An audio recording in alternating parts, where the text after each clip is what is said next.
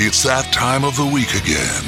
It's that time when the latest episode of Digital Kill the Radio Star drops. Drop! It's time to waste another hour or so with David and Chris as they spout out more of their worthless music knowledge. You had time to waste, and I'm not sorry. It's time to hear them discuss the music of their youth as well as the music of today.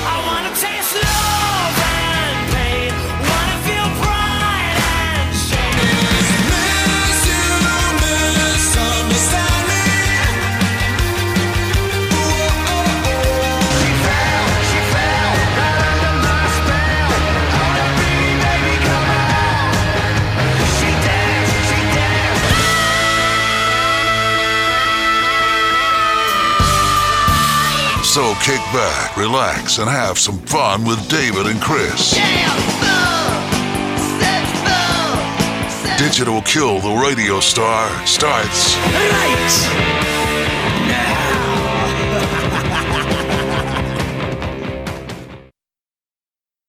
And welcome again to another edition of the Digital Kill the Radio Star podcast.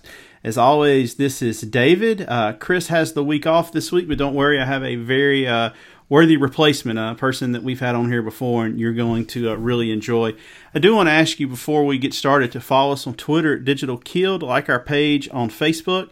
Follow us on Instagram at Digital Killed, the Radio Star Podcast. Subscribe via Apple Podcasts, Stitcher, Podchaser, or SoundCloud. And if you could leave us a uh, five star review, that would be great on uh, Facebook or iTunes or Podchaser. We'd really appreciate that. And send a little something in the mail to you to uh, thank you for uh, for helping us out. So um, when I first started this podcast, one of the first times that Chris could not be on here, um, I had become friends online with a gentleman at the time was living in California by the name of Sonny Pooney, and he was uh, either our first or second guest co-host on our podcast. We did an episode on underrated rock vocalists, which was which was really good and fascinating. And anyway, Sonny has gone on to uh, much bigger and better things. Um, if you listen to rock podcast, there's a chance you're going to come across one he either co-hosts or is on. Primarily, he is a co-host with Stephen Michael on the Growing Up Rock podcast, which is a just a great a great podcast. They recently did one that came out uh, this weekend on Queen, and I think it's the best one they've done yet. And then, if you're a big fan of Kiss, uh, he is on a podcast called Podcast Rock City. So, uh, Sonny is going to be our guest this week, and we're going to talk about one of his favorite things in the world, and that was the uh, the artist known as Prince. So, uh, without further ado, Sonny Pooney. Sonny, how are you doing? I'm doing great, David. How are you? Man, I, I, I am I am doing really well. Um, I've got Monday Night Football on right here uh, in the out of the corner of my eye, and uh, talk getting to talk music and talk about one of the uh, truly transcendent artists of our time um, today. So uh, before we get to talking about Prince, um, kind of explain to people how you have how you have become so, so big into podcasting and, and wound up on two different podcasts. And then you know you routinely get like like ours you routinely uh, are, are on other people's podcasts. Kind of kind of walk us through that because i don't know if i've ever really heard the story of how that happened Yeah, it really happened by uh, just by chance, which uh, and luck, which most of my life is seems to be that way, um, and a love for music. So I travel a lot, and I would listen to my iPhone a lot. Music. I I kind of got away from Sirius Radio and all that. I was uh, it was getting too sanitized for me. And uh, so I started listening to my phone a lot, and then I started listening to audiobooks. The problem with audiobooks sometimes, though, is you're listening to one subject for maybe six or seven hours at a time, and uh, my ADD uh, kind of kicks in, and I get bored, right? So somebody suggested try podcast, so I'm like, okay, well, I could try podcast. That that sounds fun. Um, and the first podcast that I tried was Decibel Geek, and luckily, Decibel Geek has all these other spawned podcasts, so they were talking about all these other podcasts that they know, and almost gave me a laundry list list of podcasts to check out. And as I started kind of checking into it, I'm like, man, these guys kind of have the same likes I do I wonder if I can do something like this when I retire someday. And uh, you know, I'm in my late 40s, so I got a ways to go to retire. But uh, so I uh, donated for the Rock and Pod First Expo uh, to be on Decibel Geek, and was nervous as hell. Did an episode, thought it came out pretty good, and donated to like four or five others just to kind of get an idea of like get it out of my system.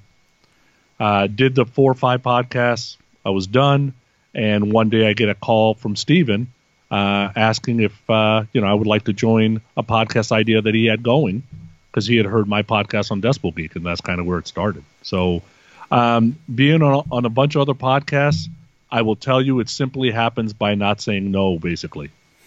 Having time, having a schedule, and just not saying no. Well, it seems like uh, every time, especially the the Decibel Geek family, at least once a week, you turn on. I mean, I look at my podcast and I either I have you know Growing Up Rock, which I think comes out every Sunday. Um, I'm not a big Kiss fan, so that I, I miss the Kiss podcast. But then, uh, and I've donated to Decibel Geek as well a couple of times, like you have, and have been on there. But then. Um, you know you're, you're just a, a wealth of uh, wealth of knowledge and you know chris and i are very eclectic with our taste you know. We, we like to say we'll talk about anything from johnny cash to megadeth. And just from you know meeting you a couple of times and then, and then talking to you and then interacting with you online you know you're not you're not strictly just sitting there listening to kiss and, and, and hard rock and stuff from the 80s you're as into you know pop music and and, and soul and, and r&b as, as anything if i if i re- interpreting everything correctly Yeah, I would say that's very accurate. I'm a I'm an MTV kid, right? So uh, the folks that grew up in the 70s, you could say that they were really album and radio kids. The kids that grew up in the 80s, probably MTV kids.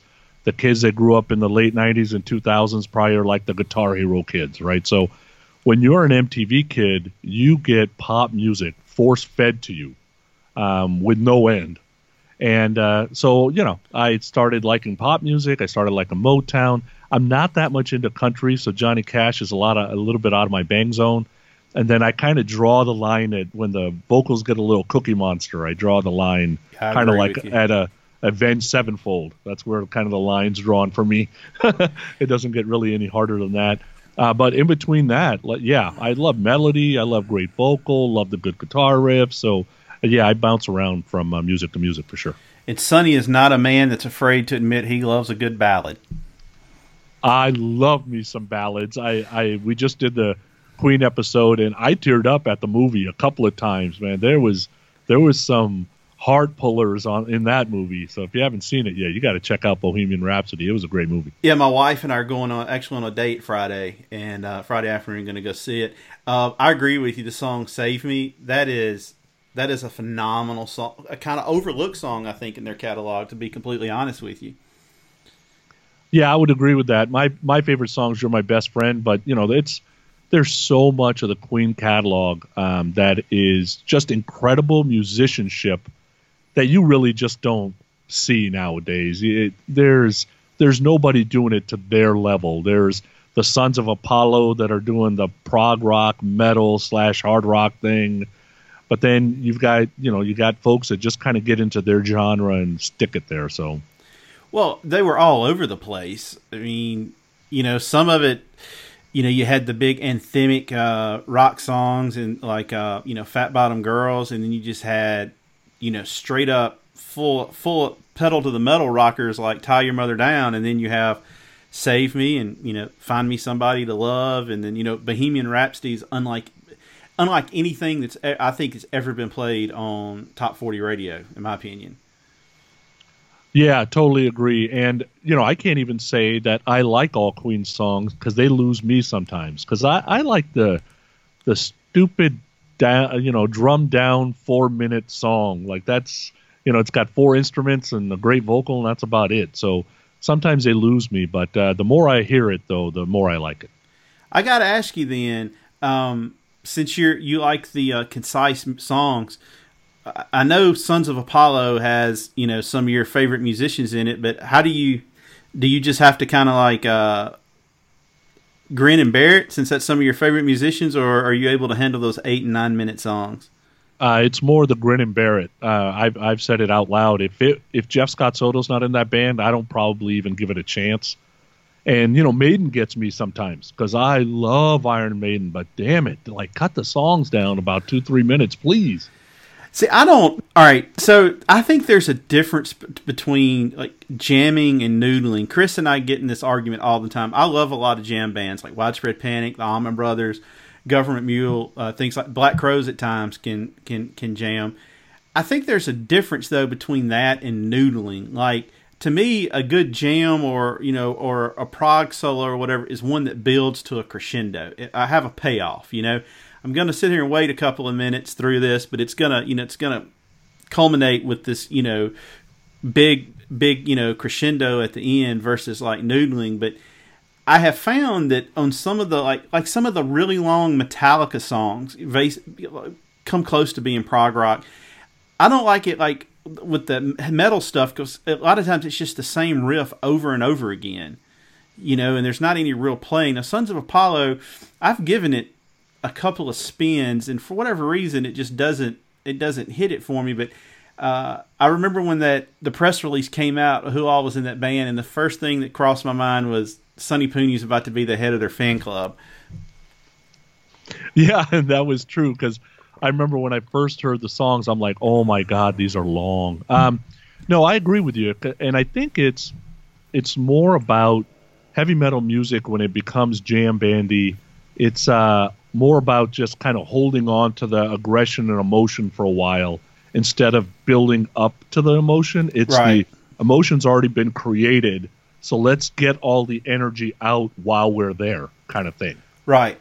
Yeah, it's like on Metallica's Death Magnetic, which I love that album, but every one of those songs could have been two minutes shorter and it would have been a whole lot better.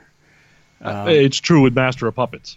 Like the you know, Um, Oh, yeah. those songs don't need to be eight nine minutes long. No, no. Did you get the uh, And Justice for All um, reissue that came out Friday? I have not gotten it yet. You know they didn't add the bass to it, so it's a that's a that's a no go for me. So what did they change? I, I honestly I don't think they changed anything. You know they came out with like the super deluxe box set that's like two hundred dollars with um, a couple of different shows from that time frame. And you know they say they remastered it but the thing sounded so terrible to begin with. And I've I've heard I've I've heard different interviews with I don't know if it was Michael Wagner. I know he played a role in that or who else was on it. But they said that they think the analog tapes are in such bad shape that there's no way they could have if they wanted to remaster it that they could really put the bass in it without just basically having Newsted go sit somewhere in a studio and then play it and then them add it in. Uh, but you know there is a there's a YouTube video called Justice for Jason where somebody has added bass to uh, the album. It's actually kind of fairly interesting to hear. Um, but yeah, that's one of those remasters I won't be uh, getting. I got the remastered Master of Puppets, and it actually sound it actually sounds better. But yeah, I was really hoping they were going to put you know the bass in. If they would, I would have I would have shelled out top dollar for that. But it's not happening. And I feel like Lars at this point now, it's just an ego thing for him. He can't admit that they messed that up. You know. I can understand that. Yeah, I can't imagine them going in and having Jason do bass and just adding it in. No. It just uh-uh. probably wouldn't sound right. No, it wouldn't. All right, so Sonny, we, we've talked a little bit about your uh, your broad music uh, uh, listening, and and uh, normally uh, when you do your podcast episode with uh, Steve and Michael on Growing Up Rock, which, like I said, I, I wholeheartedly recommend. Stephen tries to keep you on track with the more of the guitar oriented music, and so I was thinking the other day, I wanted wanted to do an episode with you, and I was like. I feel like he, there's a lot more about Prince he wants to talk about, but he doesn't get to talk about it as much on, on Growing Up Rock. So it's like, I tell you what, I'll just turn it over to him. We'll let him be the be the expert on Prince, and, and he can talk about Prince all he wants to. Um, so you said you're a child of the MTV generation, so I'm assuming your first exposure to Prince was probably like the Little Red Corvette video or 1999 or something like that. Yeah, I got into MTV early 84, so those videos were in heavy circulation. My first Prince album, and actually, I bought four my first album purchase was four albums on the same day, and Purple Rain was one of them. So, uh, yeah, by the time that I get to MTV, uh, all the 1999 videos uh, were on there constantly, and uh, you know, when doves cry and those type of videos were just coming on, and Prince, you know, for somebody who hadn't quite formulated what their musical taste was going to be, man, I love the funk. And to this day, any rock that has a little funk to it, like Extreme, oh my God, I love Extreme because it's got that funk, right? So uh, there's something about Prince that immediately connected, um, and and he was talking about all kinds of things like relationships and social issues and politics and religion and sex and fun and party and power and there was all these messages within the music that was so cool. So yeah, he hooked me. You know, I, I think one of the things that gets missed when people talk about him is at the time when he came out and was on MTV, MTV was very much a segregated channel. There were not a lot of African American people on there. And I don't know if you've ever seen the video where they're interviewing David Bowie on MTV, and he turns it basically turns the interview around and was like, "Why don't you have more African American?" Uh, you know, at the time he called them black people. You know, black uh, artists on here, and Michael Jackson and Prince were really the first two that came on there and really exposed were, were exposed over MTV. And you know, of course, Michael Jackson was big, but then Prince, you know, became. I, I don't. I, I guess depends on how you judging it. Like if I had to name like the five biggest artists out of the '80s, he's got to be. It's got to be Michael Jackson, Madonna, and Prince. Um, it's in some combination. But yeah, people never seem to bring that up. They always bring up Michael Jackson, but I, I believe Prince played just as big of a part of you know of exposing you know middle America to you know an African American entertainer at the time as Michael Jackson did. Yeah, I think where uh, they had two different philosophies, and this is, you know, just my opinion. I think Michael Jackson was purposely trying to hit the pop charts and wanted to be a pop darling, and you know, he's named the king of pop for a reason. Where Prince, it was important that he never got too far away from that '70s James Brown, George Clinton, um, uh, Sly and the Family Stone. He didn't want to get too far away from him. It was almost more important to him that he was R&B and dance before he was pop. Now he ended up crossing over, but if the philosophy is not to go all pop, then you're not going to be um, as big as Michael Jackson. And you know, Michael sold more albums probably because of it. Sold more albums, but I, I think uh, I don't think without question Prince was easily the better musician. Uh, hands down. Um, you know, you look at his catalog. So you've got albums like Purple Rain, which is is part rock album, part pop album. You have Sign of the Times, which is you know straight up funk. Um, the uh, the oh the 1999 album that that was the name of it, right? The one with Little Red Yeah. Corvette. You Yep. know, it was very guitar oriented.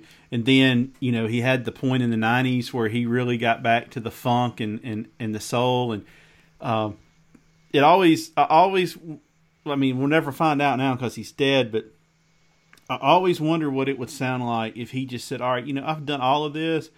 I'm just going to make a straight up guitar oriented rock record. I think it would have sounded amazing. Yeah, there's one close. Uh, 1993's album "Come" is close, Mhm. but even there, um, he didn't get too far away from the funk. Right, that uh, you would have to if you went through all the songs that I have on my iPod, you can probably come up with 12 to 15 straight rock tunes, but they'd be from spanning from 80 to 2014 but you could make a greatest hits rock album probably. Somebody should probably do that. well do you think you know supposedly there's just a treasure trove of stuff in the vault do you think there's a guitar album in there somewhere No, I don't think so. I think uh, the albums and the songs that are in there either sounded like other things that he was already doing, or he didn't feel like they were the best of the best. I totally believe there's a vault. I hope to God that uh, the folks that are handling his estate handle it well, that they do it the right way. If I was them, I would release an album every year and Prince would be a household name for the next 30 years. Yeah, it'd be like Elvis. Yeah, You know, just or- release an album every year. Or you know, Hendrix estate keeps finding stuff to either re-release or package differently every year. Uh, and and he was in you know Hendrix was only really around four or five years. Have you ever been to Paisley Park? I have not. It's on the bucket list. And you can go there now on like a tour, correct? Uh, yeah. Now I've been to the First Street Bar, the Purple Rain, where he played in uh, in the movie. Right. I've been to that bar, but uh, have not been to Paisley Park. But yeah, it's basically a museum now. All right, so I'm fascinated sometimes by Google Earth. And I remember when he died, getting on Google Earth and looking at Paisley Park. It's just kind of like an. Is, am I wrong in this? It's like in an industrial part of town. Uh, yeah, it's like a compound. Uh, yeah, it's not exactly in residential. That's and, he- correct. And he lived there, correct? Right, as well. Yeah, he lived there, and uh, you know, I the stories are that his band members lived there too. So that way, if he got up at two o'clock in the morning and wanted to record something or wanted to jam something out, that he would wake everybody up and they'd be there in minutes. Man, I tell you what, it'd have to be a, a pretty good retainer for me to live in Minneapolis year round in that cold and, and be at someone's beckoning call at 2 a.m. It's Prince, baby. That's true. That's true. Hey, let me ask you this: um, Why did he seem to change backing bands so much? You know, you had the uh, Prince in the was it in the um, Revolution, in the Revolution, and then you had um, Power Generation. yeah, yeah. I'm sorry, I'm just completely drawing a blank. And then, like Yeah. at the end, he he did the stuff with like that girl band. yeah, the Third Eye Girl. Yeah, I mean, was it just that he couldn't keep people around, or was it he just got bored with the sound, or kind of a combination of both? I think it's a little bit of both. Um, you know, somebody like Alice Cooper is doing something similar, right? There's always new members, and then they get other opportunities, and Alice is the first one that steps up and says you should go take that opportunity because this was a launching pad for your career. Prince was a launching pad for many careers. Sheila E., right? Right. And then he always loved the classic guys like Eric Leeds, you know, guys that were unbelievably talented that he always wanted to be around. So I think part of it was it keeps it fresh. Part of it was, you know, you get people's egos in the way and it's like, look, I want the person that I had that was hungry five years ago, and now you're the person that thinks they're somebody and you're the same old person to me. Probably a combination of that. Um, and then, you know, you just kind of get bored after a while. Well, yeah, it was interesting because you know it seemed when I was young, you didn't have access to all the information we have now. It seemed like every Prince album, he had a different you know backing band behind it, and uh, yeah, you know Sheila E. went on to you know have somewhat of a, sol- a successful solo career. And he also used the the time for a lot of stuff, didn't he? Uh, he basically made the time. So Okay. everything that the time did was written by him, and that's that's the part that uh, really throws some people. You know, people are Prince fans, casual. They know the hits. If you're one step ahead, you probably know a little bit deeper the hits. When you get one step further, then you start finding out he was writing songs for Chaka Khan and the Time and all these other people that you had no idea that he was writing songs for. Like, Sh- what if O'Connor. God? Yeah, right. So, and then she takes shots at him when he died, which is terrible. So, um, he was. I think there's times if somebody was to go do the research, and I haven't done it, especially in the '80s, where he might have had he might have been on the pop chart ten different places in the top 100, and we didn't even know it. Well, didn't he write Manic Monday for the Bangles? He did. Yeah, I mean, it's just he could write in so many different styles, and it just it.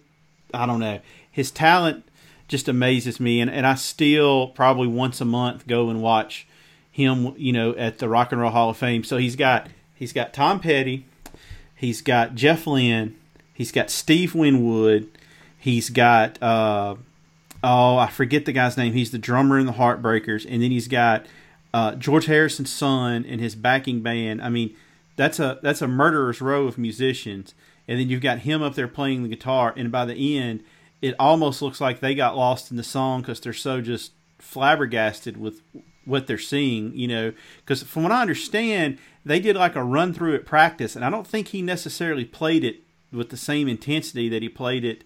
Um, uh, on that on the stage that night, but it always just blows my mind. I mean, I, Tom Petty is one of my favorite musicians of all time, and at some point he's just staring at him like, "How's he able to do this?" Yeah, I think part of that is that whole chip on his shoulder. He was always out, and maybe that was different than Michael too. Uh, with Michael, it seemed like okay, there's talent there. Um, he's being managed well. Uh, he's obviously executing flawlessly. With Prince, it always seemed like okay, who's this guy? He's a little bit different. We don't can't really figure this dude out. And you know, he was a he was a short guy. He was a basketball player, and they didn't you know give him his just due when he was a basketball player in high school. So there's always that chip on his shoulder. I think what happened at the Hall of Fame is they practice like they practice. They get on stage and everybody's doing the little golf clap, and Prince is like standing in the corner going, "Oh no, this this is not going to work.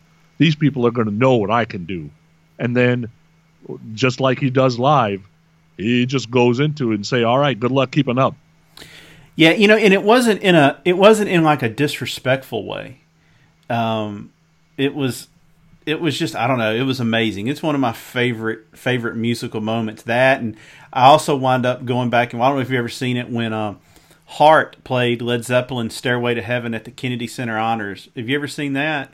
Uh, no, I haven't seen that. All right, you need to go watch that one. So Heart play is the Kennedy Center Honors, and you know Plant Page and John Paul Jones are all up there, and Jason Bonham is on drums, and Heart basically plays it, and at the end they bring out a gospel choir, and Robert Plant is so- is crying uh, when when he heard it, and those that that and and the Prince thing are two of my favorite, you know, like YouTube videos to go watch. So, all right, Sonny. So we talked back and forth uh, how we were going to do this, and um, uh, initially I had said let's do our top five, but uh, as I started trying to do that, I was like, hmm, can't do five. Prince famously had a song called Seven, so let's do let's do our top seven Prince songs. So you're the guest. I'm going to let you go first, and why don't you tell everybody how many songs you had to call through before you could come up with seven? Because it, it was it was pretty amazing when you sent me that text the other day. Yeah, I have 2,850 songs on uh, Prince songs on my uh, iTunes library, and it's about probably six to 800 songs, but different versions.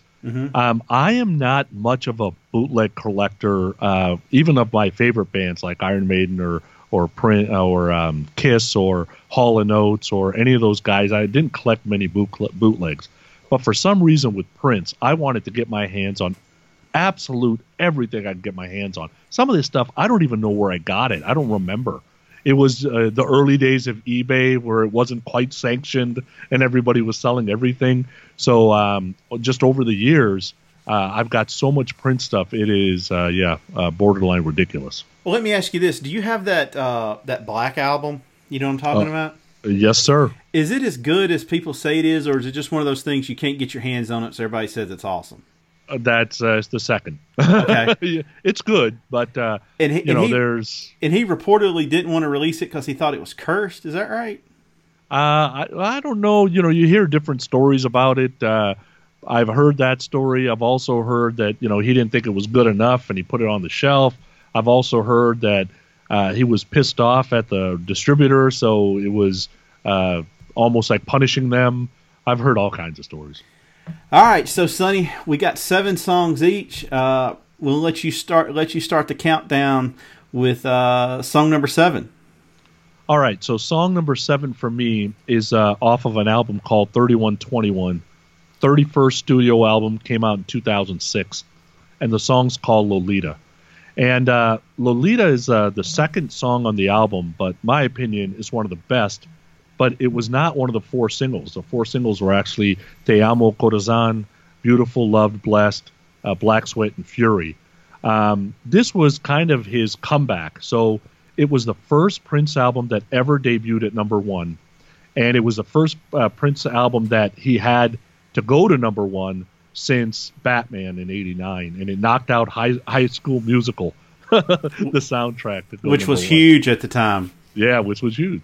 Um, what's interesting about this song, so I don't know if you remember this, but there was on the uh, fifth season, the finale of American Idol, there was rumors that Prince was going to be the last act. and Ryan Seacrest uh, was at the end. There's probably about six or seven minutes left in the show. They're about to announce the winner, and Ryan's like uh, almost stalling on TV, and he was about to announce the winner, and then in the background the music starts, and Prince did Lolita, and he did Satisfied, which is uh both they're both off 3121. And then after the show, here's what Ryan Seacrest said in a quote Prince pulled up in a limo out back, came through the back door, gave his music to the sound engineer, did his two songs, walked off stage, right out the back door, and split without saying a word. He was that powerful. Um, and he had two ladies dancers with him. And supposedly he didn't say boo to anybody the entire five minutes he was in the building. I mean, there's very few people who can get away with that, and he's one of the he's one of the handful of people that can get away with it. All right, so yeah, so you're talking about this being his comeback album, and uh, I'd have to agree with you. For um, I guess from probably like 90, 1990 on, for a while, I didn't really listen to Prince, and I, I remember uh, it was about the time I got married, so it was about six six and a half years ago.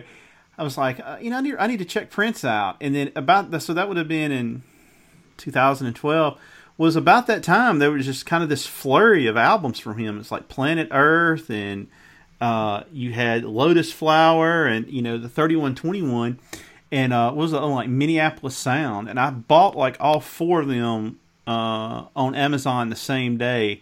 And uh, i have to agree with you. Lolita's a great song and it's it's very catchy and it's it's prince at his best with his kind of like tongue-in-cheek lyrics at times and he's one of the few people I think that can do it, and it doesn't come across as being cheesy, if you know what I mean. Yeah, I mean, you got to love the first verse. So it goes, You're a VIP, at least to me. Come here and show me some ID. I know you're fine from head to bumps.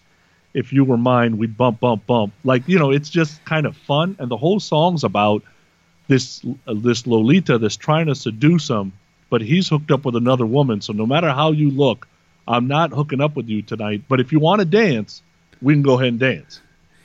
Yeah, great. Like I said, it's a great song. If, if somebody else wrote those lyrics, somebody might kind of, you know, kind of roll their eyes at them. But with Prince, you don't do that, you know? Yeah, that's right. All right, so my number seven song, and like I said, I had a hard time. I had a hard time doing this because you just the guy's catalog was just so immense. But uh, I'm gonna go with the song "Bat Dance" off the first Batman movie, the Michael Keaton movie that came out.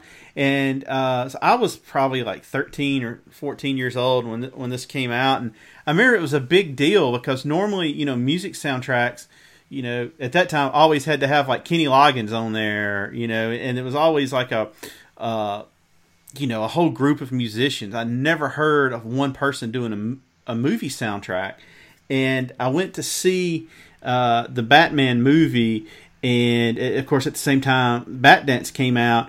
And if you listen to it now, I mean, it, it kind of sounds kind of dated. And I know he's caught some caught some crap for, for putting it out but at the time it was kind of cutting edge uh, you know with the sampling and, and things like that in it and it's just to me it's got a it's got a fun groove to it um, like i said i know some people like to give him a hard time for that but you know and it's not necessarily uh, it's more of a you know a dance song and it's not a lot of rock in it but uh, it's one that uh, that i do listen to occasionally and uh, I was like, there's no way I can do this without at least mentioning this because I feel like I'm one of the few people that actually like the song.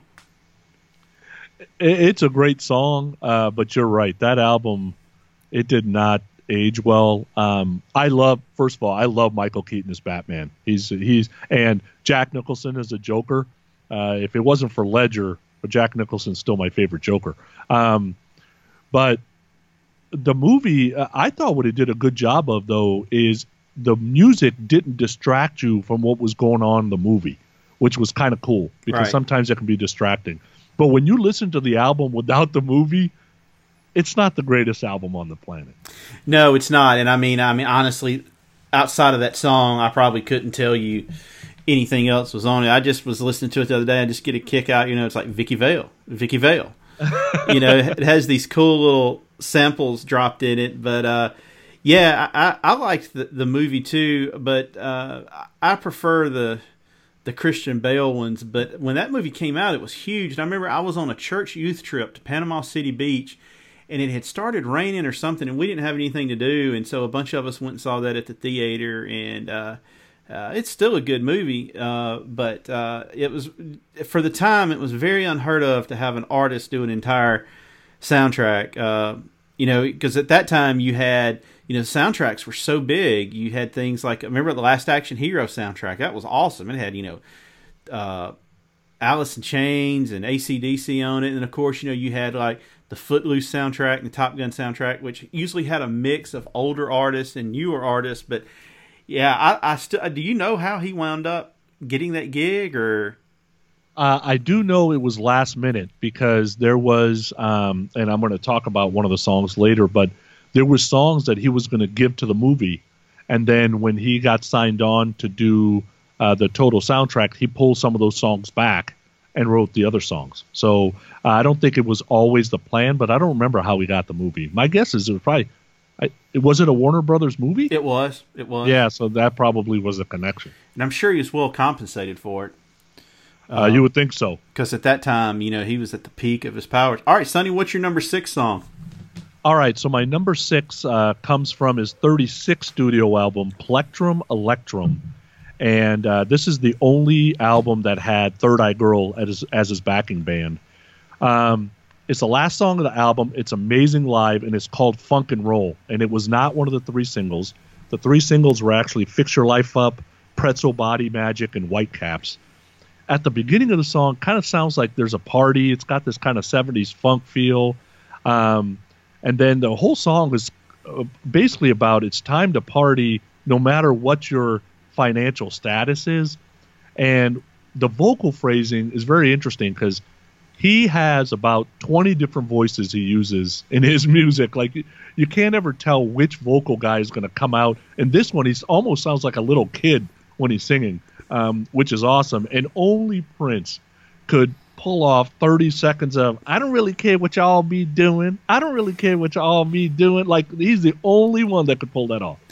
Yeah, you're right. I never even thought about that with all the voices. It's kind of like Axl Rose. You know, if you listen to like that uh, Chinese Democracy album, there's like six or seven different Axl Rose voices uh, that you hear on that. Uh, this was a song, honestly, I had never heard until you sent me your list. And uh, this weekend, I went for a walk around the neighborhood and uh, made a playlist of um, uh, of songs that you were going to talk about. And this one, this one, and one more were probably the the most pleasant surprises uh, on there for me.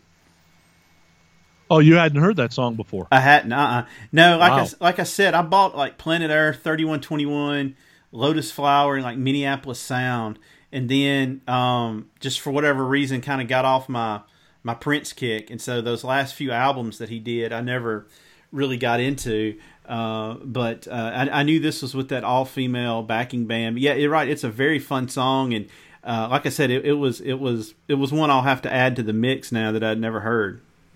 Yeah, and like I said, it was amazing live. So I've seen Prince live uh, four times, and the last time was in April of 2013. Me and my best friend went.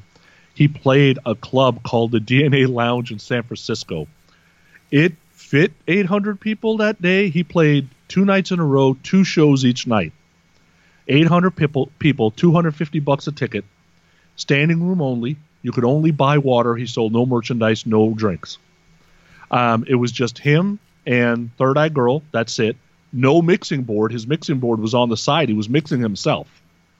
And the place was so packed. I remember. I remember looking at my friend Tony. and like, "Hey, move over," because I like I couldn't move, and uh, and I had a, like an itch on my forehead, and I'm like, I got to get my arm up to like itch my forehead, and he's like, "Move where?" Right. So finally, like, there's this gap in the crowd. So I picked my arm up to scratch my head, and then I couldn't put my arm back down because it all sucked back in. so I had my arm like up the entire night. It was crazy. That was one of the best shows I've ever seen. Oh, that sounds. I can't. I cannot stand being in those kind of situations like that, and especially, especially knowing like, hey, it's probably gonna be like a two-hour concert, and I'm gonna be able to move for two. Like, I, I go into like, I go into like semi panic mode, you know, like I, I got to get to the back. Uh, but uh, yeah, that's cool though. Being able, to say, being able to say you saw Prince in front of 850 people, uh, that's uh, that may have been one worth. Uh, may have had to take some uh, Xanax and have a drink or two to get through that that one, but that would definitely would have been uh, a fun one. All right, so I, I'm while we're both talking about later albums, I, my next two, I'll go with my first my first one off of uh, Lotus Flower, which was one of his later albums. It's actually a cover of the uh, song Crimson and Clover, and Prince just plays this perfectly, and then has like a short interlude or tease in the middle where he do, goes into Wild Thing, and then back into Crimson and Clover. And I remember when I heard it the first time, I was like, "Oh man, this is so clever!" And uh, so that, that one immediately went into uh, went into the rotation off of uh, Lotus Flower, and I I don't think Prince did a ton of recorded um, covers. I, I know, like in concert, sometimes he would do things. Like on halftime he did Foo Fighters' "Best of You," but uh, Crimson and Clover with Wild Thing uh, is just fun, and he just puts his spin on it, and it sounds like Prince, but it still sounds great. Yeah, he didn't do a lot of recorded covers. Um, I do like that cover. I think Lotus Flower wasn't that like a Target exclusive? Uh, I'm not sure. I got it yeah, on I Amazon. think it might have been. Um, oh, it might have been a Target exclusive when it first came out. But uh, yeah, I wish he would have recorded an all covers album. That would have been awesome. Oh yeah, I mean, can you imagine it? And can you imagine how eclectic it would be? Oh yeah, Like definitely. like you and it would have had a lot of '70s funk in it though. Oh yeah, I would love to hear him hit some of that, uh, some of that Sly and the Family Stone stuff. Um, you know, I think he would have uh, nailed it. All right, Mr. Pooney, what's your number five? All right, so my number five. Um, it's amazing that it ever got played on the radio, and uh, it's a song called "Erotic City," and it was from the Purple Rain uh, time frame, and it didn't make the album cut. I have no idea why. Uh, personally, I would have cut compl- Computer Blue out and put "Erotic City" in, uh, but there is several instances in the song where some people believe he was using the F word. Some people believe he was saying funk. Uh huh. Sheila E. continues to say the word was funk, and that's why it got played on the radio so much. And Sheila E. was the one that was doing the chorus, so I guess you would know. Um, but it played on the radio from the 80s to the 90s, and man, this is the dance track of dance tracks. If uh, I sent you a message, I'm like, if you're not dancing when you're listening to Erotic City, there's something wrong with you. Were you dancing? Well, I was walking, but I, I I- had a little bit of a jive going. I'm not gonna lie. hey, let, let me a- all right, let me ask you about that. The, uh, the him with the F word. Uh, do you know who Van Jones is? Yeah. All right, you know Van Jones and him were really good friends, and I remember him talking about when Prince died that Prince did not allow swearing inside of Paisley Park. Have you heard that? Yeah. So as he got older, so I would say it turned like in the mid 90s, somewhere around there, where he didn't really want any cursing around him. But then I would hear interviews where he would curse. Right. He still released music that had cursing in it, so he didn't stop that. Um, so I don't know. It was a little odd, though. Yeah, I, I, that's something I, that I had on my list. I wanted to ask you because I, I I'd heard that, but then I was like, it doesn't add up, you know, and especially with the content of some of his music, um, it didn't add up. All right, Sonny, we're going to stick with for me. We're going to stick with Lotus Flower, a song called "Colonized Mind."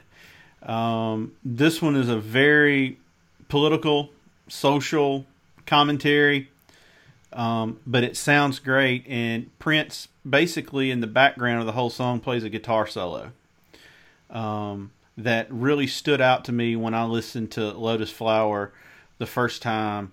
Um, you know, he, he didn't always, you know, he didn't shy away from from politics or, or social issues, and this one is is very much uh, in your in your face. But um, like I said, I thought it was one of the standout tracks on that album, uh, and I do have it in my regular Prince rotation when I have like a Prince um, uh, playlist that I go to.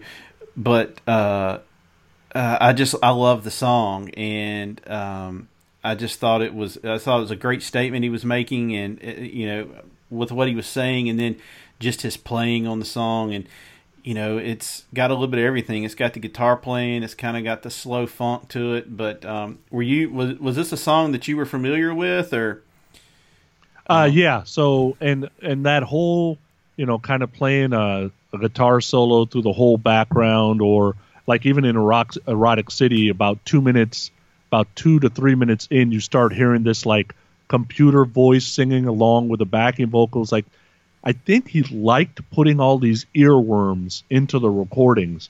Because I will honestly tell you that after being a fan for how many years is it? 35 years now when I listen to these songs, I still hear stuff go, What is that? I've never heard that before. And it's the same song I've always been listening to. The other thing about this political piece and the social piece that he talks about, I always love the way that it was, he didn't really say where he stood, but he would always kind of denounce, like, stop being negative, let's stop hurting people, we don't need war, let's love, let's party, let's, you know, do that kind of stuff. But he wasn't doing the Ted Nugent, you know, you're not a man if you're not on this side, or Right. he wasn't that kind of person.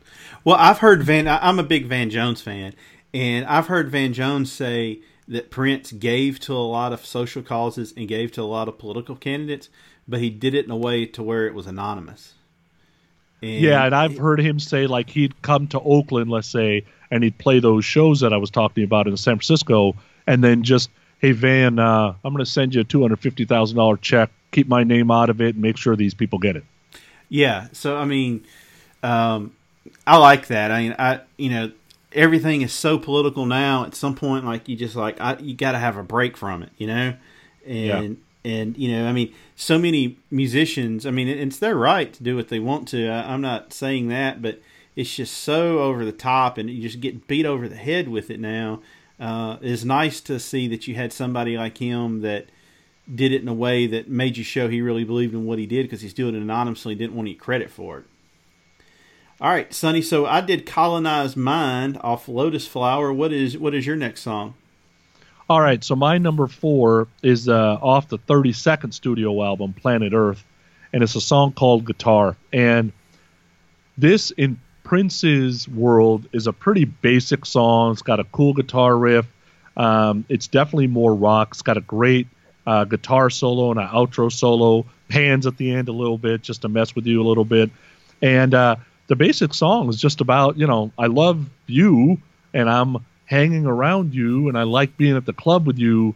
But, you know, if my guitar calls, I got to go because that's what I really love. Right. And uh, it's so funny. Like, you know, the lyrics, you know, I love you, baby, but not like I love my guitar. And even in the last chorus, he goes, I love you, baby. You know the rest. You know, that kind of thing. It's just always so fun. oh man this is such a good song this was the other one that i that that i wasn't that familiar with that blew me away it's a fun song and it's kind of like we've said earlier the lyrics that's not you know those aren't bob dylan lyrics you know it's nothing really serious but he sings them and you don't come away going oh that's that's cheesy uh, no this prince man sounds awesome i like what he's doing uh, and like you said, this was kind of one of the songs off one of his later albums that was obviously, if the song called guitar, it better be guitar oriented. Uh, I loved it. Like I said, uh, that that one was one of the ones that really, oh, this is really good. I've never heard this one. Uh, did he did he play? You know, I know his touring got sporadic at the end. Did you know if this is a song you ever played like in one of his shows, or was it just one that never got played? Uh, he played it once in a while. I think he might have played it at the club date that I saw because that was that club date was pretty guitar oriented. Um, and then the other thing, you know, he's there's all kinds of data you can go go down that rabbit hole if you want about him against the record companies. And uh, this one was actually released on his label. It was going to be distributed by his label, and then in the United Kingdom, he ended up giving it away free with a Sunday paper, the whole CD. So you know, then the distributors get mad at him, and I think he was just a believer that I'm the one creating this stuff. Shouldn't I get to put it out how I want to? Well, let's let's take a little detour since you brought up the record um, company stuff. What was your opinion of his music when he went by the symbol? Uh, I like I like uh, almost all of it. There was uh, there was some stuff that got a little too experimental. Um, he did a lot of rapping, right? So it was it became more pop, hip hop, rap, and I don't actually mind that, uh, especially since it was the '90s. Um, but you know, it's just like anything else. It's your parents telling you um, from you know age two to age 18 that it, you can only have three Oreos at dinner, and then the first day you move out and you live by yourself, you eat the whole Oreos bag with uh, two glasses of milk. And then you get sick and realize why they told you to only eat three. That's kind of how it goes. All right, so my next song is going to be off Sign of the Times, and it's the song I Can Never Take the Place of Your Man. Uh, I think this is just a great pop song off an album that's kind of known more for being a, a, a funk album. I think it was a double disc actually at the time. Uh, this is a song that came on my radar much later after it came out. Like I said, I, I was when Purple Rain came out, I was like eight or nine. I instantly liked it, but um, uh, this one um, I love, and I, I feel like it doesn't get the, the just due that it that it deserves because it's straight ahead pop song, uh, but it's just uh, very catchy and very upbeat, and uh, just uh, another one of his that's just a lot of fun to listen to. Yeah, that song, I'm surprised it was not his biggest hit because it was the most pop that he really got. Because if you think about even Purple Rain or When Doves Cry or 1999 or Little Red Corvette, there's some funk and soul in those songs. But uh, this one, I was surprised. I figured it'd go to number one. I don't think it went number one though. I don't I don't think it did either. That and that album kind of underperformed versus kind of the high regard people hold it in, right? Yeah, well, you know, it's it's it was after Parade, I think, right? It was a sign of times after Parade or before Parade. Now I can't remember, but nothing was going to be Purple Rain two, and I think you know by that time everybody's looking for Purple Rain two. He had a couple of movies that didn't do too well after Purple Rain, and uh, you know the music. Um, he probably didn't want to repeat stuff he was doing, but uh, he could have and probably made a ton of money. But he just didn't want to keep doing the same thing over and over. But this, uh, correct me if I'm wrong. This album's kind of held in pretty high regard amongst Prince fans, right? Oh, absolutely. Oh, absolutely. All right, Sonny, what's your next one? All right. So my third, my number three, this is the one that nobody's going to know. And man, do I love this song. I don't understand why nobody knows it. So it's a song called Illusion, Coma, Pimp, and Circumstance. It's from 2004's Musicology, which is his 28th studio album. Um, this song, now, Musicology, Call My Name, and Cinnamon Girl were the singles. Uh, this was not one of the singles. But the song is about courting basically a sugar mama who is who she's white, she's old, and she's rich. But the song is about who's really using who because the guy's getting involved and he's getting everything he wants out of it, right? So like the first verse goes, she knew which fork to use, but she couldn't dance. So she hipped up her oh wait, she hipped her to the funk in exchange for the finance. Who's pimping who? Nobody gets a second chance. This is the story of Illusion, Coma, Pimp, and Circumstance. And it's got a kind of like fuzz vocal and production, which is done to kind of, you know, uh, put this ambience out there of, of that funk soul. And then he goes through like six different kinds of vocal types through the song, which is just amazing. Man, this song, it makes me move, and I am not a dancer. I think this is I think this was one of his better later albums. To be honest with you, um, if Cinnamon Girl was my number eight, had we done a number eight, it was going to be Cinnamon Girl. Um, love that song. But yeah, uh, this is this is another good one um, that I really honestly didn't pay a whole lot of attention to, other than like you know when I would listen to this album, I would I would you know I wouldn't skip over it, but uh, yeah, if it, it it definitely makes you want to dance, and uh, Prince had that ability to. Uh, it's it's kind of like Tom Petty, you know, when Tom Petty died, that there's like nobody nobody came out. Everybody would say like I've never heard of anybody that doesn't like Tom Petty. Prince is the same way, and this is a great example of just kind of like this appeal that he can have. And you just it, you listen to his music, whether it's even serious or not, it just makes you feel good and does make you want to dance. And if something can make me want to dance, that's a powerful, powerful statement because this body was not made to move. Uh, I got a body that's if it moves, it it takes a while before it stops moving. Right, Like it- I stop moving, but the body's still moving. and, it, and and then we have to take something the next morning, uh, you know, because we we've uh, we've uh, thrown something out. Um, But uh, yeah, I, I agree with you. That's a, a great one. So my number three is one of his heavy hitters. It's off one of my favorite albums of all time, Purple Rain. It's going to be Let's Go Crazy. This is when this is I feel like when Prince said, "All right, boys, I'm about to show y'all how I can play the guitar." Just kills it. Uh, the intro to me is one of them. I know this word gets thrown out so much on podcasts, so I'm trying not to use it. But iconic intros of any song, you instantly know what's coming. You know when when you when you hear the the the opening to this song and. Um, the video was all over the place, and that's when Prince just was really coming into his own with the Purple Rain album. And I don't know if you've seen it. I think it was it was after he died, and I think it was the Grammys. Did you see Bruno Mars play this song? Yeah, I did. Now, uh, so here's my opinion on it. Um, Bruno did great. He did a outstanding job, except for the guitar playing. He should have let somebody else play the guitar because a Prince nerd like me knows every note, and he wasn't even close. See, I actually, I actually thought, I actually thought the guitar solo was. I think it was great that he even attempted that because I mean, because he's not, as far as I know, not known for being a guitar player. But uh, hey, Yeah, but if you're going to take a solo like that, you gotta you gotta nail it.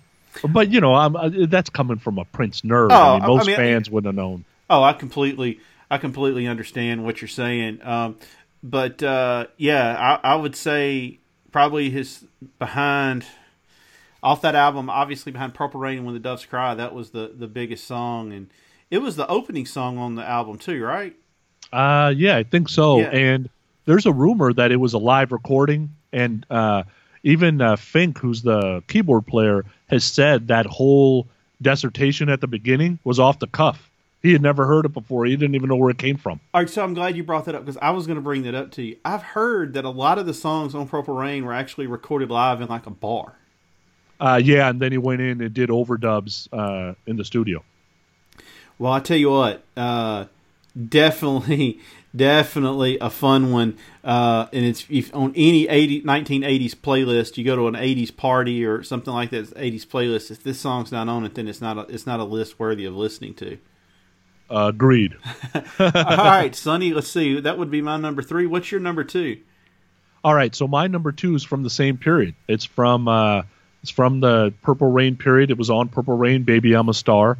Same deal, recorded in a live performance in '83. It was a debut of when Wendy joined the band, and then he goes into the studio and just uh, added some overdubs. You know, songs about you know this up uh, upbeat song about pop stardom. What I love about Prince also is it's what he's writing is poetry lyric wise it this is not you know this is not uh, uh, any kind of literally uh, literal masterpiece. You know, if if you think of lyrics like, um, you might not uh, might not know it now, baby. Yes, I are. I'm a star.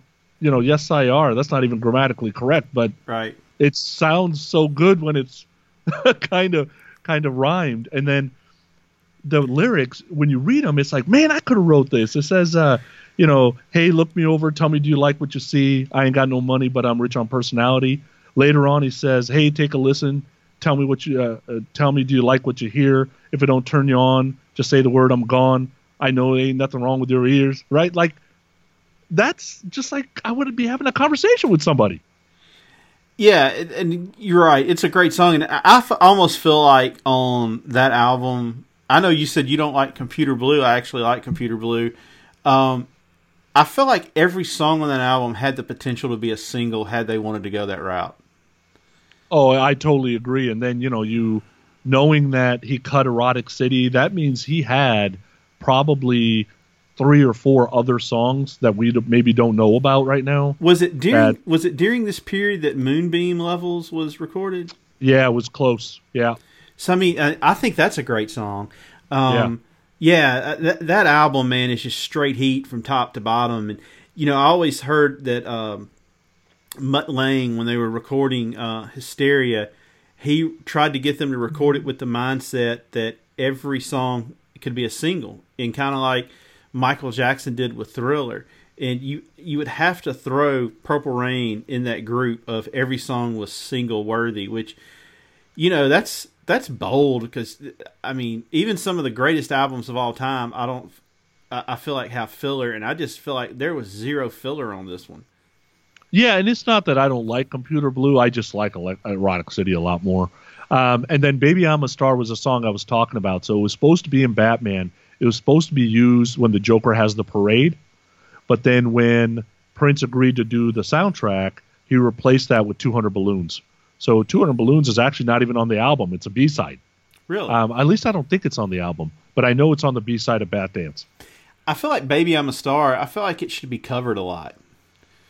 Um, I've heard. I think I've heard one person do it, but I can't remember who it was. Prince songs don't get covered that much, and I will be honest.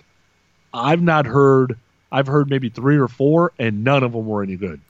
All right. Well, all right. So, all right. So, let me ask you this: Do you consider Sinead O'Connor's song? Do you consider that her cov- cov- covering Prince or singing a song that he wrote?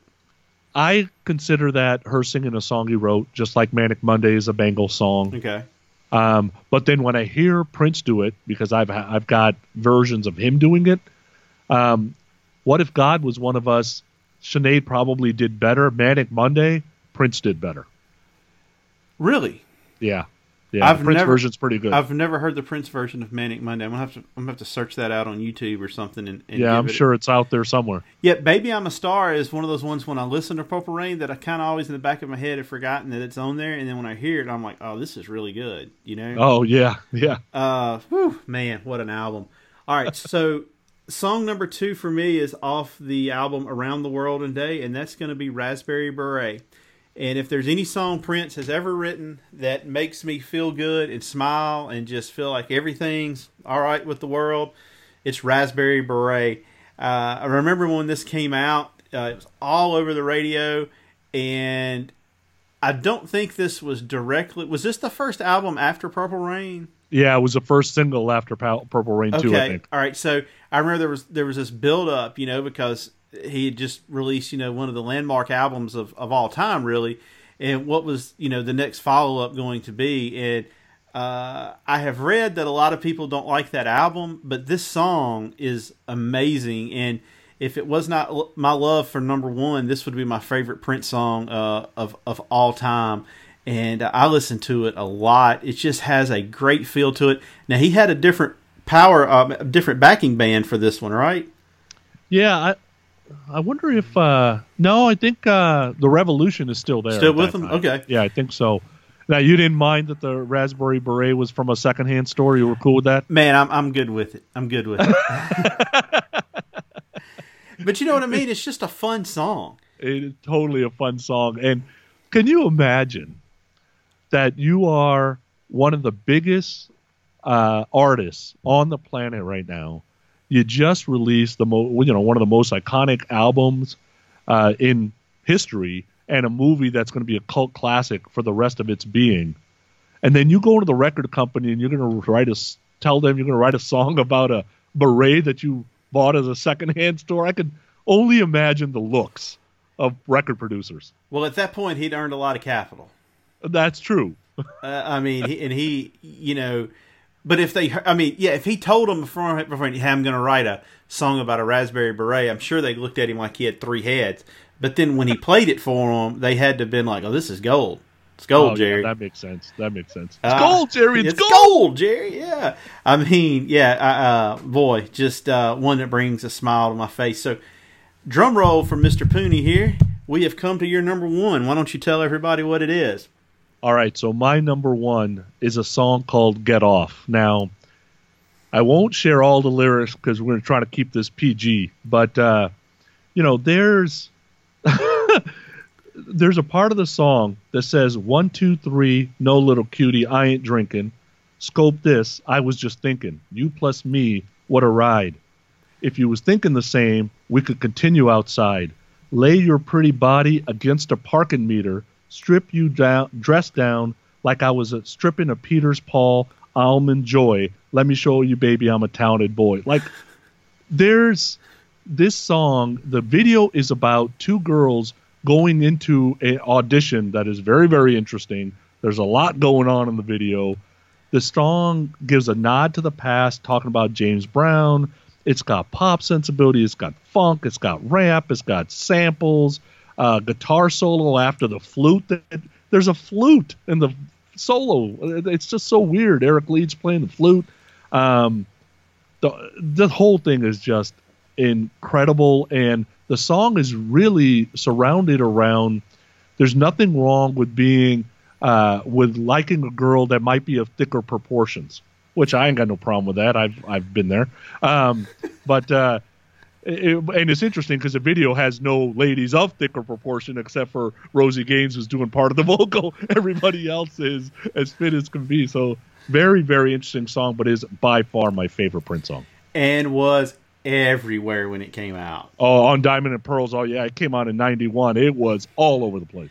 Yeah, I I started college in '94, and at our fraternity house, we would have sometimes have these late night parties, and uh, we had this downstairs downstairs area that we called the cave, and we had a guy that lived in our fraternity house that had a professional DJ uh, setup, and so.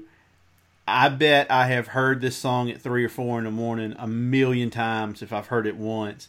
And uh, whenever that's what I immediately think of whenever I hear this song. But uh, man, it was everywhere, and it, like it was everywhere for a long time. This wasn't like you know the song of the summer and it went away. And I almost feel like it's one of those songs that's that's built in popularity as as the years have gone on. Especially like when he released those the hits one and the hits two albums. Uh, I, I feel like a lot of awareness for that song really came out from when he released those albums. But uh, yeah, an inf- an, in- an infectious song to hear. You can't get it out of your head. And uh, uh, great pick. I can't argue with that pick whatsoever. Yeah, and whether you want to call it lucky or on purpose, think about it. It's 91. He's got pop in it. He's got rap in it. He's got funk in it. He's got guitar solo in it. He's there's hair metal. There's top 40. There's the stuff that's coming up. There's you know, so the hip hop and rap thing that was getting big. Is that all on purpose or is that lucky? Because I think he connected everybody. Let's just say it's probably a good bit, a, a, a piece of both of those things. Uh, but with Prince, I don't know if there's anything called luck because I mean he's just so uh, so talented. Yeah, I saw. I, I that was one that was in my in my running. I mean, how could it how could it not be? But my favorite Prince song of all time, and I I was somebody at work. I was telling them about this podcast, and they were like.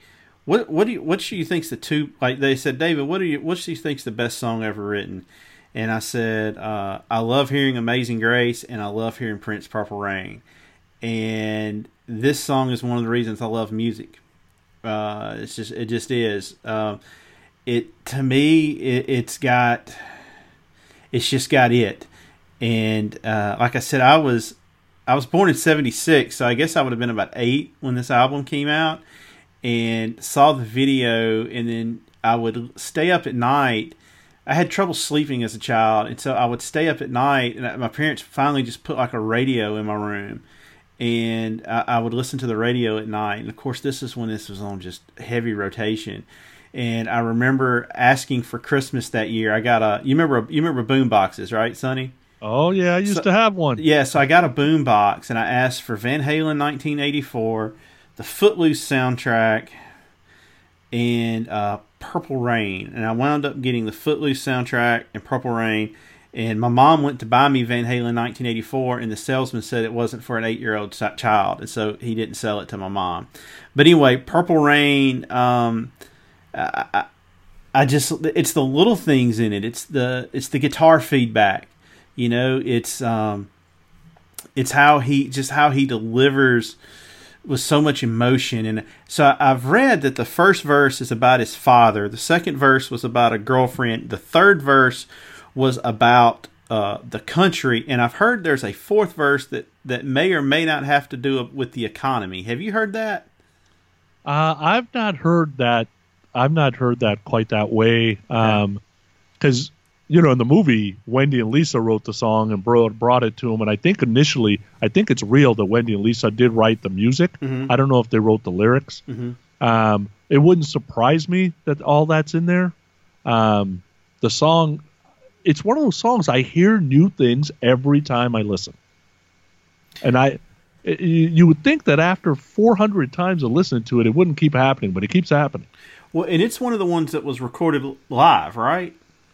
Uh, yeah, I think there's a lot more overdubs done on that one though, because it doesn't feel as live as "Let's Go Crazy." Well, it was so cool when he died. Basically, that was the the go to song everybody did. I mean, I saw everybody covered, even like Government Mule, who's a jam band, covered it. it it's it's a it's a true crossover song, regardless of what type of music you like. You're gonna like Purple Rain. Uh, I've never met anybody that said, "Oh, I hate that song." You know, um, just man, and oh, just what an album! What an, what an album! I can't say enough about it. Top top five album of all time for me. Um, and uh, yeah, I, I I talk about this song as a lot on this podcast, so I'm sure people are tired of hearing me say it, but. Uh, to me, it's just it's one of the greatest pieces of music ever written, and it, it's one of the reasons I'm a I'm a fan of music, and I, I can't get past that, so I, I have to hold it in as high regard as I can. Yeah, it's a desert island uh, album for me too, uh, no doubt. But let's get back to this cashier that helped your mom. So this cashier did not know what he was talking about because he handed your mom an album that had "Darling Nikki" on it, but had a problem with "Hot for Teacher." Right, and, and I and I and I I'll have to go back. I'm sure she's forgotten about it, but like as a child, it like it like I was angry because I was like, "Mom, it's the Van Halen. Everybody at school's got it, you know." And she's like, "Well, son, it had a picture of a child smoking cigarettes on the front of it." And the and the cashier told me said he just did not think it was for an eight year old boy. Uh, yeah, and then then you give me you know a song with um with an album with Darling Nikki on it. So yeah, I, I I agree. If I could go find that guy, I would. I'd have a few choice words for him. Uh, I mean, oh, and I tell you, I had something else similar happen to that, kind of like that to me. Um, when um, oh, what was it? Oh, bon, the first the, first big Bon Jovi album, "Slippery When Wet." Slippery When Wet, I remember yeah. we we went on like an overnight uh, field trip, and I forgot. I even forgot where we went. We wound up at in like a big shopping mall or whatever, and of course, you know, I go straight to the music st- store. Well, like, and my mom was like a chaperone on it. So we get back, and she's like, "Oh, what'd you buy?" And I was like, "Oh, I bought some, you know, cassette tapes or whatever." And she's like, "Oh, let me see." And she turned to the back and saw that it had the song "Social Disease" on it, and she thought it was a song about an STD. oh man, the struggle was real, Sonny. The struggle was real. And I mean, if you're if you're worried about a Bon Jovi CD, a Bon Jovi album or, or a Van Halen album, uh, good luck to you because there's a whole lot worse things you can listen to. Uh, D- Darling Nikki being one- of them. Hey, uh, let me ask you, what do you think about the Foo Fighters cover of Darling Nikki? I thought it was okay. I think that's probably one of the better covers that I've heard. Um, what did Timberlake do? Purple Rain with the with the whole uh, the video and all that at the Super Bowl, right? Timberlake did. Prince, remember he had kind of like the video playing as he was playing piano. Oh yeah, yeah, yeah. He did. And everything was purple, right? Yeah, he Yeah. did okay. I thought Yeah. I, if I was Timberlake, I would have done NSYNC stuff and left Prince out of it probably. But uh, no, I thought the Foo Fighters did okay with that. So, all right, so let's talk about this real quick. Let's you, you brought up a halftime show. Uh, best halftime show of all time, I think, was Prince. Uh, no doubt, absolutely no doubt. And I will tell you, a very very close second was Bruno Mars. Bruno Mars's halftime show was outstanding. Yeah, all right. So I'm I'm I'm going to say this, and and and we're Chris and I I think are going to do a future podcast of this on artists that we don't listen to but we respect, and Bruno Mars is number one on my list on that. Uh, I don't really listen to his music, but man, there is no doubt that he is that he is way up there in the upper echelon of talent. Yeah, him and Justin Timberlake right now are the only two guys that have a shot at a Prince, Michael Jackson type career long term. And they've been around a little while already. Right. But Bruno especially because he's got uh, he's got the hip hop flavor that Justin has a little bit, but Justin's a little more pop. Um, Bruno seems to uh, cover a lot more of the masses, and uh, his singing ability is unbelievable. I, I I am amazed. And 30 years from now, he is going to be sorry the way he's singing because he's not going to be able to hit any of those notes. He's going to have to drop those things about three keys. Oh, I agree, and he's just doing tremendous, tremendous business. He's doing multiple nights in in cities. Uh, a couple of girls that I work with, I, I, I think it was Nashville. They drove up to to see him, and I mean, it was like Guns N' Roses reunion tour type ticket prices. Um, he he's he's making a killing, but man, he yeah, he's got some James Brown in him, man. He's a hard working guy, but yeah, that that halftime performance of, of Prince, I mean, it starts raining. You know, Uh, perfect, right? I mean, is that lucky or is that on purpose? Like, eh, that's just too lucky. It is, you know, and then so he comes out, you know, and, and he's kind of he plays a couple of songs, and he launches into this Foo Fighters cover.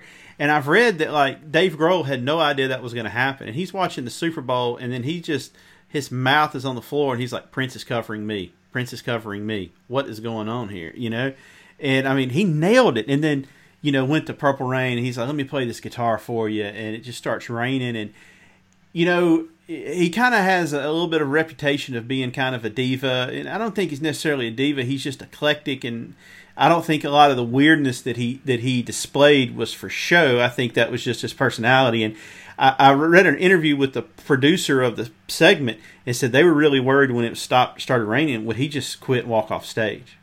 And man, he did the complete opposite of it. He turned it into just one of the greatest visual, audio visual spectacles I've ever seen. Uh, you know, playing that he had the guitar, it was made like the cymbal, and you know, I loved like the tone he had with it. He had he had the reverb and everything cranked up on it. You could hear every little move, every, every little move he made up down the fret, and uh, oh man, uh, just uh, it's just a shame we won't get any more of that, Sonny. Yeah, it is, and you know, I've I've got some videos, thank God, because he uh, he released some, and some you can find in bootlegs. But uh, I've never seen him be a diva on stage to where you know the monitor didn't work, so he walks off, or everything is done on purpose. Everything is professional. Uh, he just goes with the flow. Um, but like I said, in that club, he was mixing his own stuff. Like he hits a guitar, the guitar solo was off a little bit. He goes back to the mixing board and say, "I didn't even mix myself right," you know that kind of thing. Um, so it's just always fun. Like if you don't really know the guy, you probably want to go to YouTube and watch like some of the Arsenio stuff. He hosted Arsenio's show Mhm. a couple of years ago. It was a great hour. It was awesome. Well, where do you?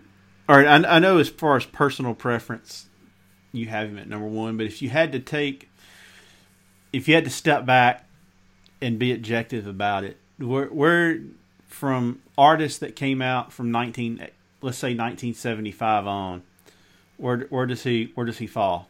If you're being objective about it and not through, you know, fan lenses.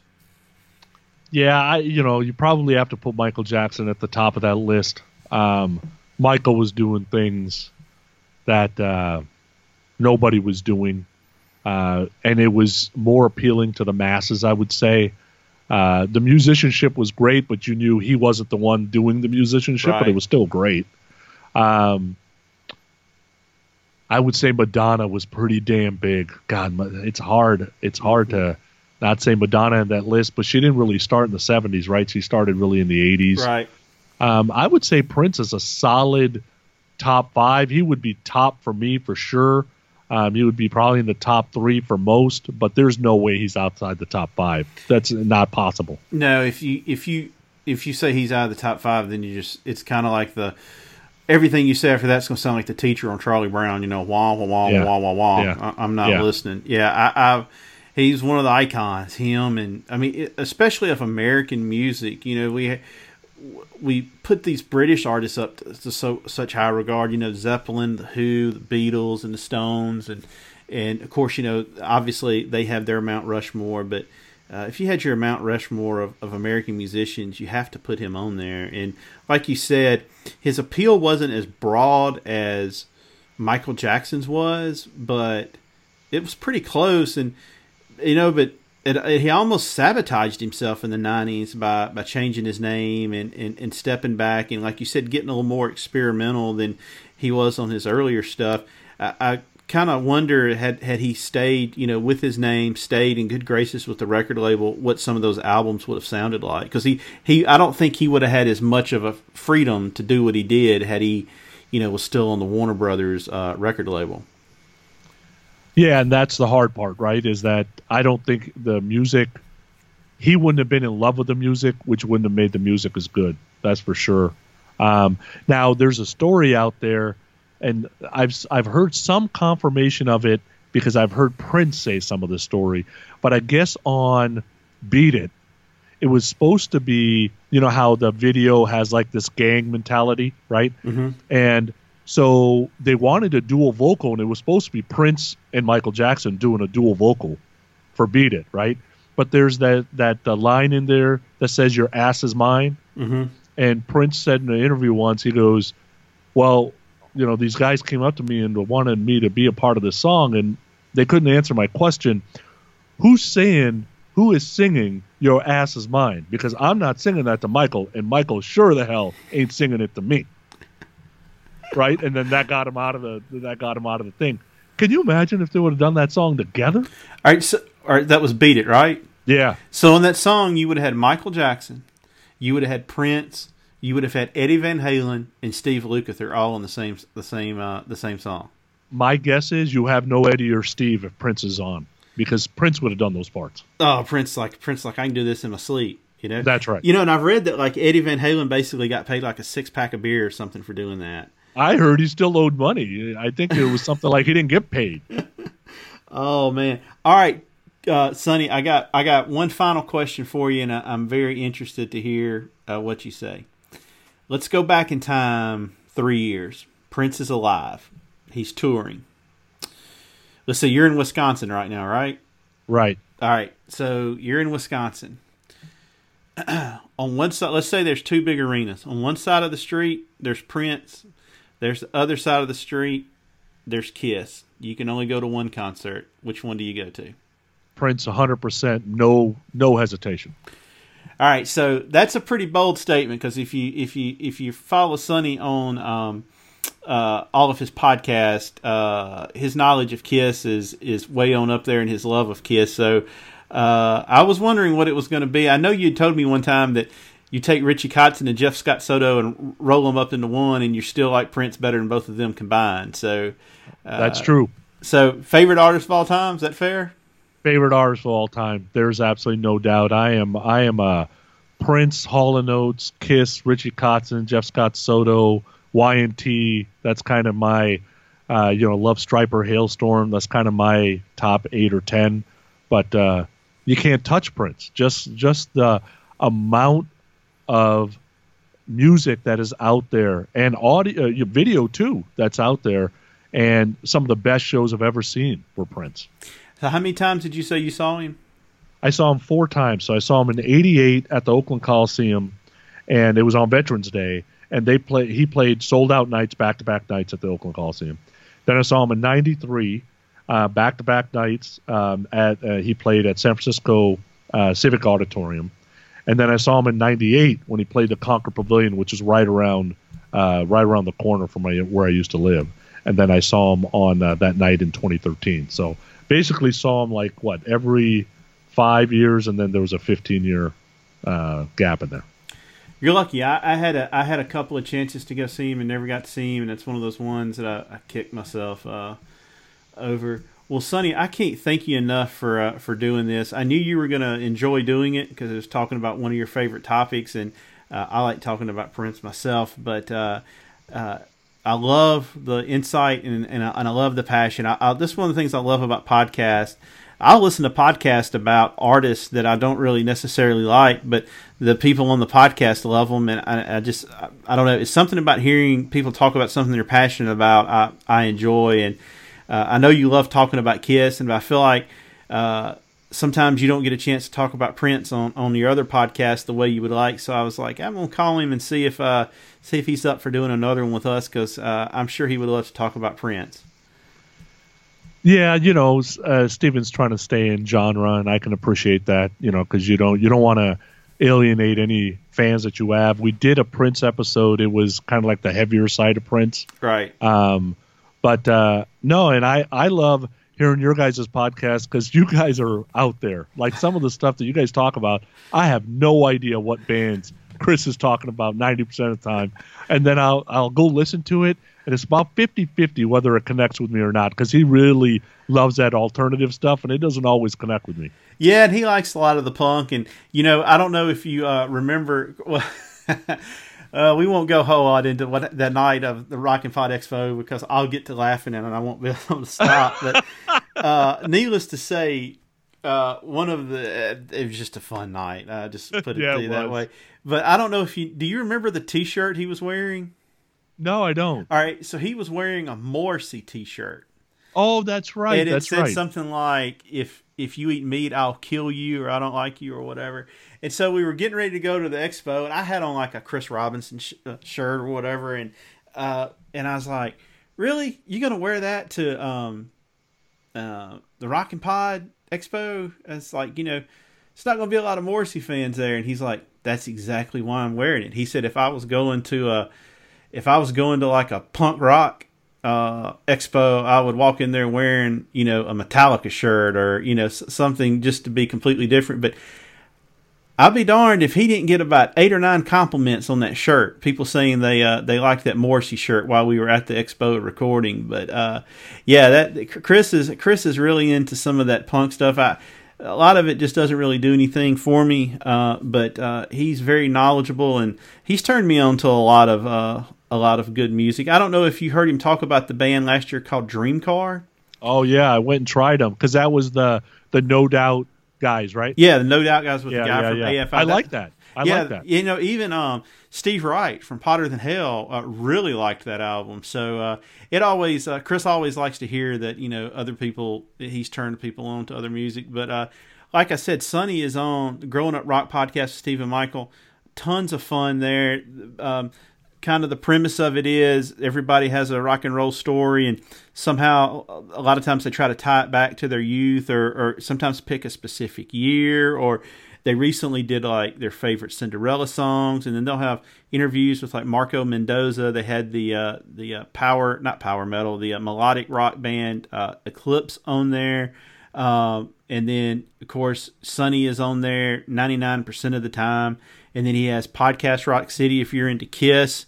Uh, from what I'm told, that's a great podcast. Uh, it was very well represented at the um, Rock and Pod Expo. But like I said, Sonny, it's it's always a good excuse to to talk with you. Uh, you're one of the, the one of the nicest people I've ever met, and uh, just uh, the few times I've gotten to be around you, I've just really had a good time. And it's always funny when uh, at the Rock and Pod Expos.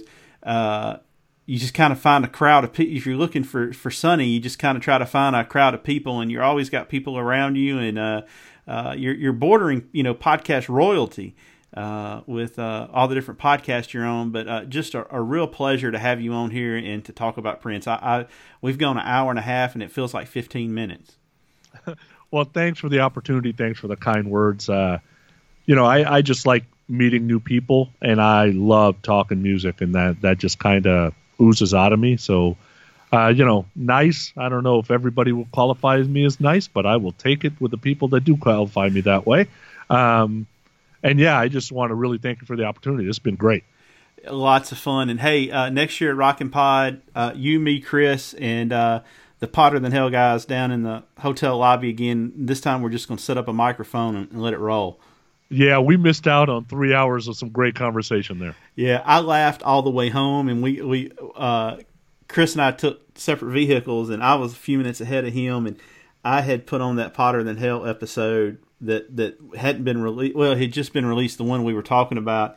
Right. And man, when BC started talking about that band, I just I I, I had to like timestamp it on my phone, and I like text Chris. I'm like, go to like the 38 minute 22 second mark and just get ready, uh, because uh, oh man, it was so much fun. Well, Sonny, like I said, man, just a joy.